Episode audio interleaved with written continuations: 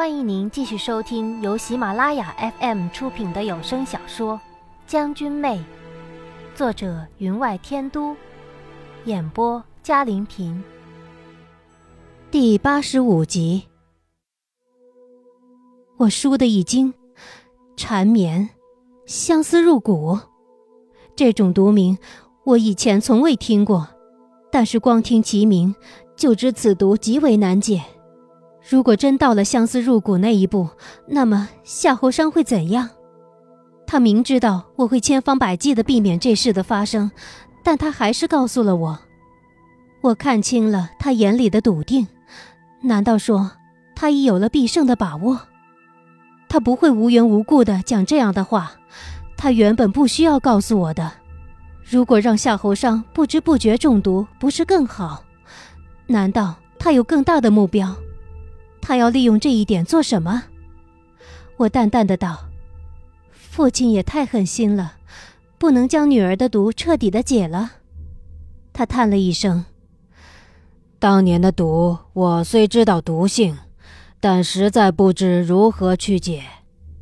这么多年了，也不过略有成效而已，所以为父一直没有来找你。念玉，你放心。”为父一定会想办法解了你身上的毒的。好啦，这五郡也该醒了。我们的宁王殿下嘛，从离宫也该回转了。我也该走了。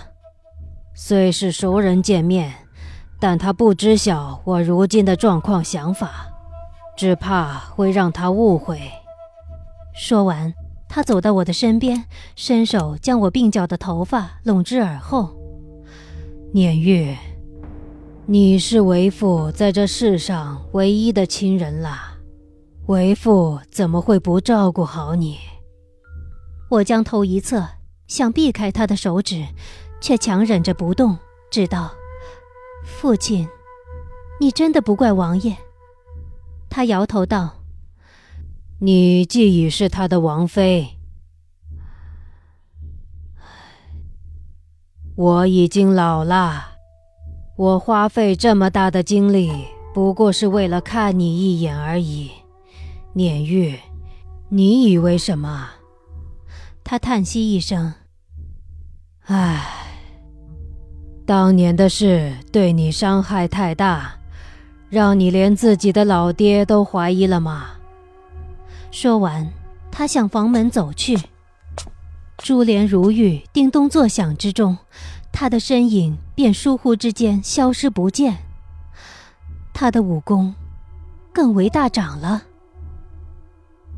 我打量室内，只见房间四个角落，武俊一一昏倒。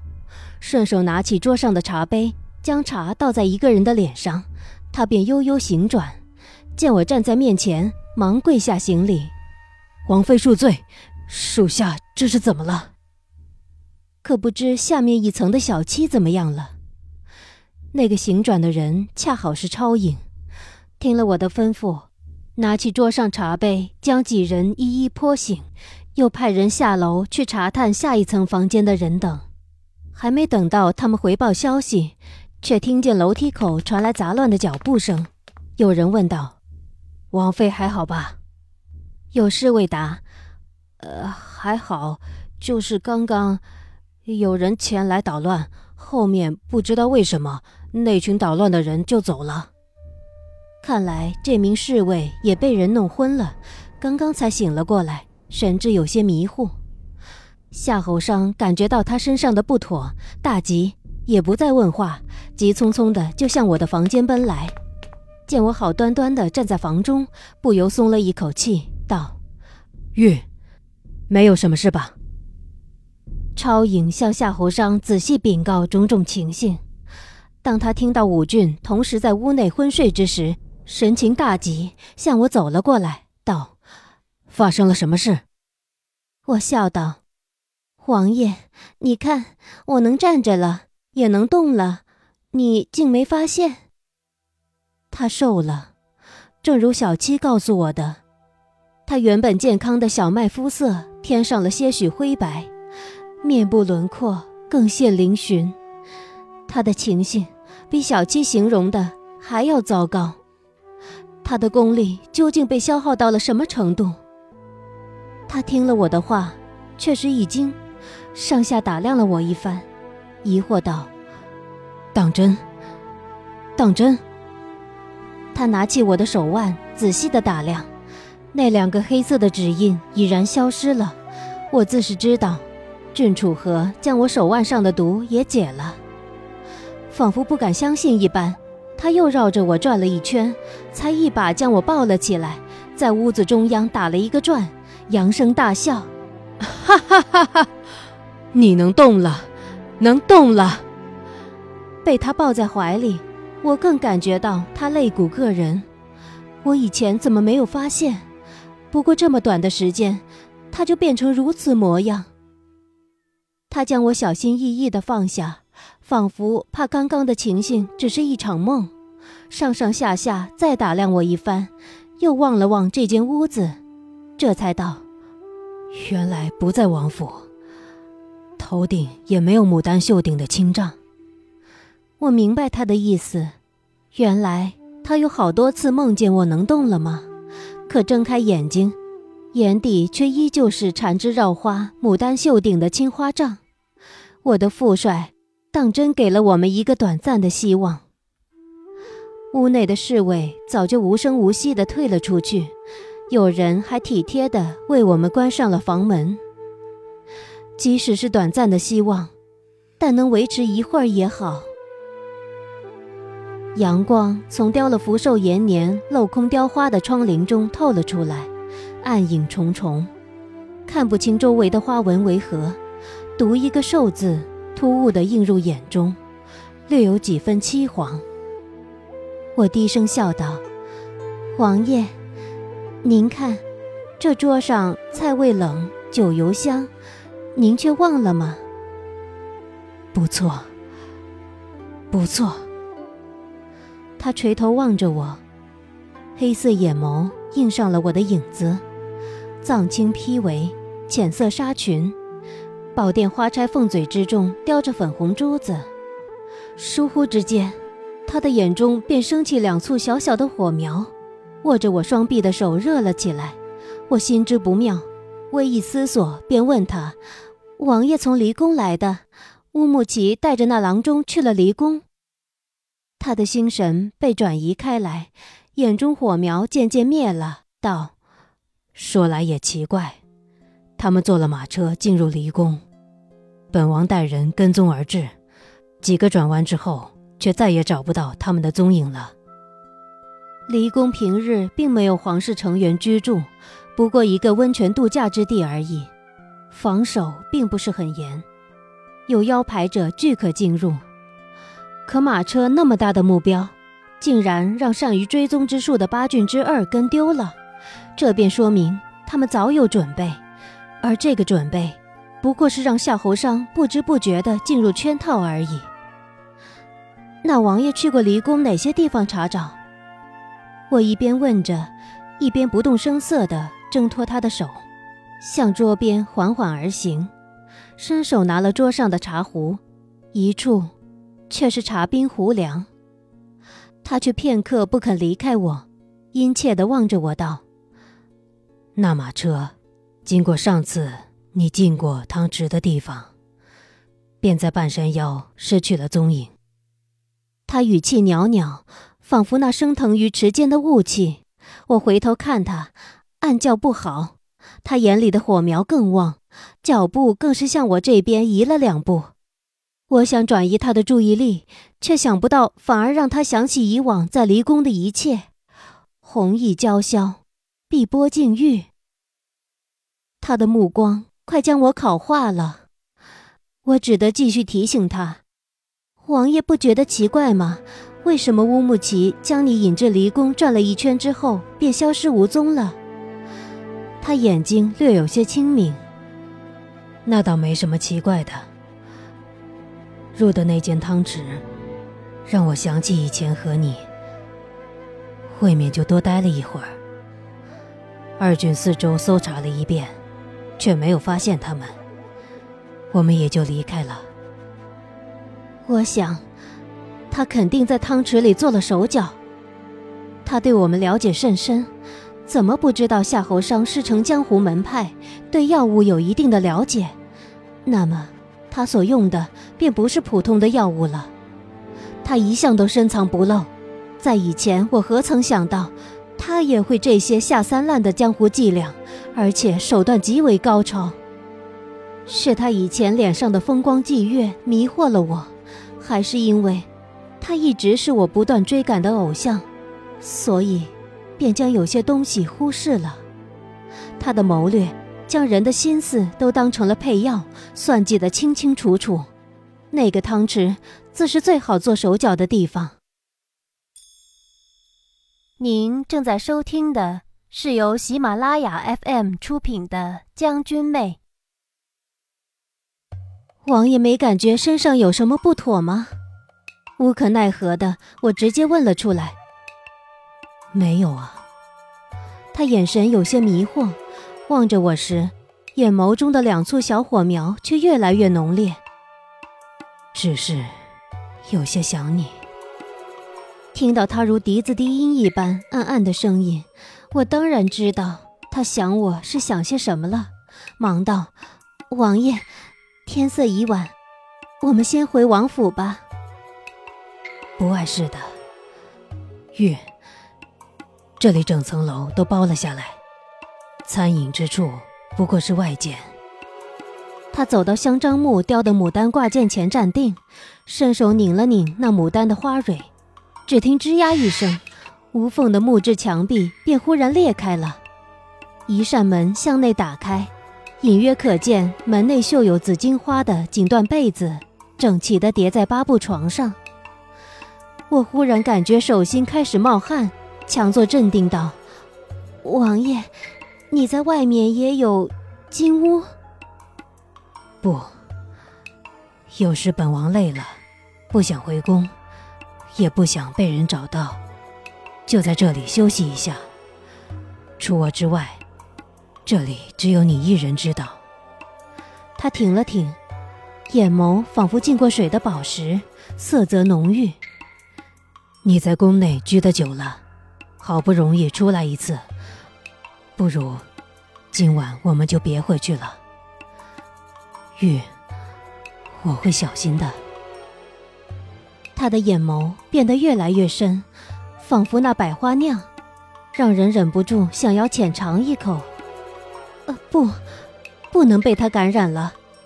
我只得避开他的视线，想想还有什么可说的，能让他暂时不往那方面想。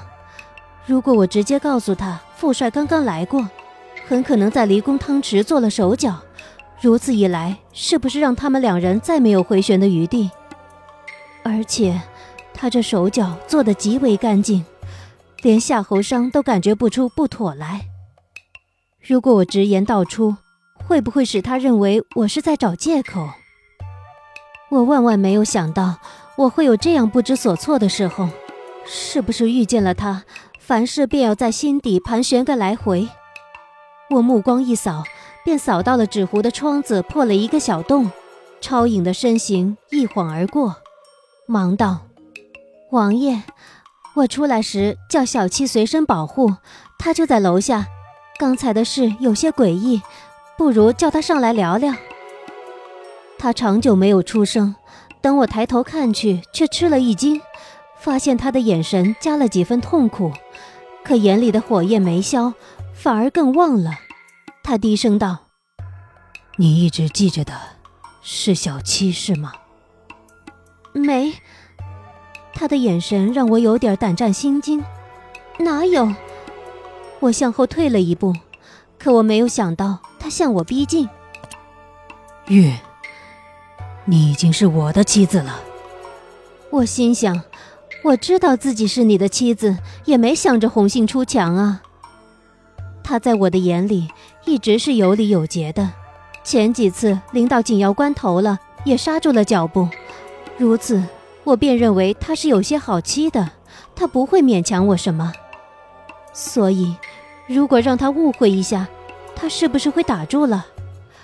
我实不敢望他火热而痛苦的眼睛，垂了头，吞吞吐吐的道：“王爷，要臣妾忘了旧事，确实需要一些时间的。虽然臣妾现在是您的妻子。”哪成想他又向我逼近了一步，眼神更是痛苦，咬着牙道：“俊年玉，你别欺人太甚。”他握了我的肩膀，初时捏得我生疼，可一下子又松了许多，不让我睁开，只低声道：“年玉，我只求这一辈子。”我心知他肯定中招了，想想他也真可怜，一开始被皇太后陷害，接着又被他岳父陷害，害他的人全是长辈，用的手段八九不离十。我都怀疑皇太后与老父是不是有默契。哼，在这样关键的时候，我还自嘲了一把。他的手心滚烫，眼底有了红意，一双眼眸涂得厉如虎狼。我怎么忘了，他对我再怎么有礼，也曾是跨马西江的大将，也曾杀伐决断，纵横千里，又怎么是一个我可欺的人？我失策了，我被他一把抱了起来，向那雕花木门走去。走进门内，他脚一踢，内门就关上了。我们进入了一个封闭的空间，而且隔音很好，完全听不到外面的嘈杂。这便意味着里面的声音也传不出去。不过还好，我的金手镯还戴在手上，里面的药。还只用了一颗。我悄悄转动手腕，按下开关，把那药捏在指尖。等他将我放上床时，欠起身来，刚叫了声“王爷”，他一把将我的手腕握住了，道：“俊年玉，你别一次次将本王当成傻子。”他的眼里有了一丝狂乱，一缕黑发从额前垂了下来，伏在他的前额。他扳开我的手指，将药拿了出去，朝我笑了，神色既痛苦又茫然，似乎想要放弃，但却实在舍不得。我忙道：“王爷，这、这、这……”我这了半晌，不知道怎么说下去了。他眼神中有一丝希望。这个是什么？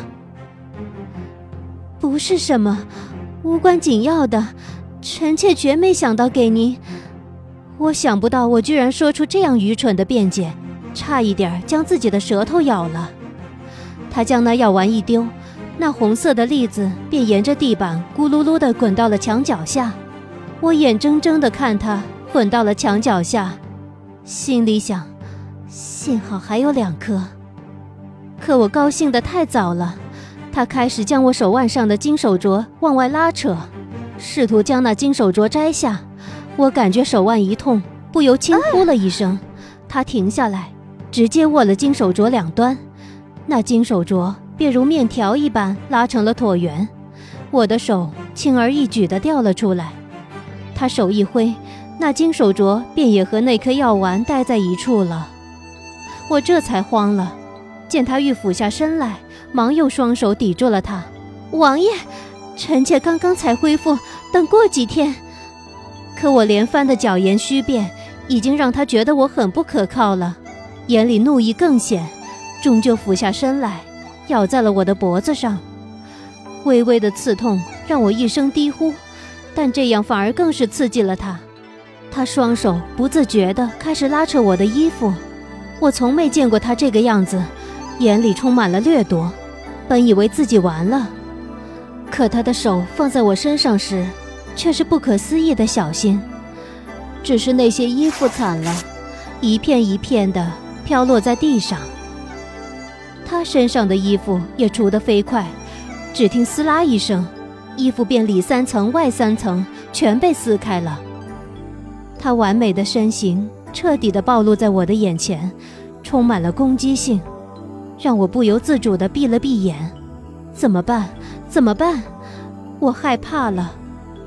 王爷，您别这样。不自觉的，我的语气中带了哭腔。他有一时间的争冲，可手抚上我面颊的时候，却道：“别害怕，我们是夫妻啊。”王爷，算我求您了，等过些日子好吗？我考虑要不要把实情告诉他。他忽然怒意凛然，眼里满是狂热。你想着小七，你还想着小七？不行了，他已经控制不住自己的行为了。尽管他脑中还有一丝清明，可实际上却已经没办法控制他自己了。如今的他，眼里只有妒意。老妇下在他身上的药，将他最隐秘的想法激了出来，无数倍的放大，让他只想紧紧地握住所有。我能怎么办？可以怎么办？我忽然明白，老妇在惩罚他，也在惩罚我。用这样的方式，让我无能为力的看着他中毒，而且这毒还来自于我的身上。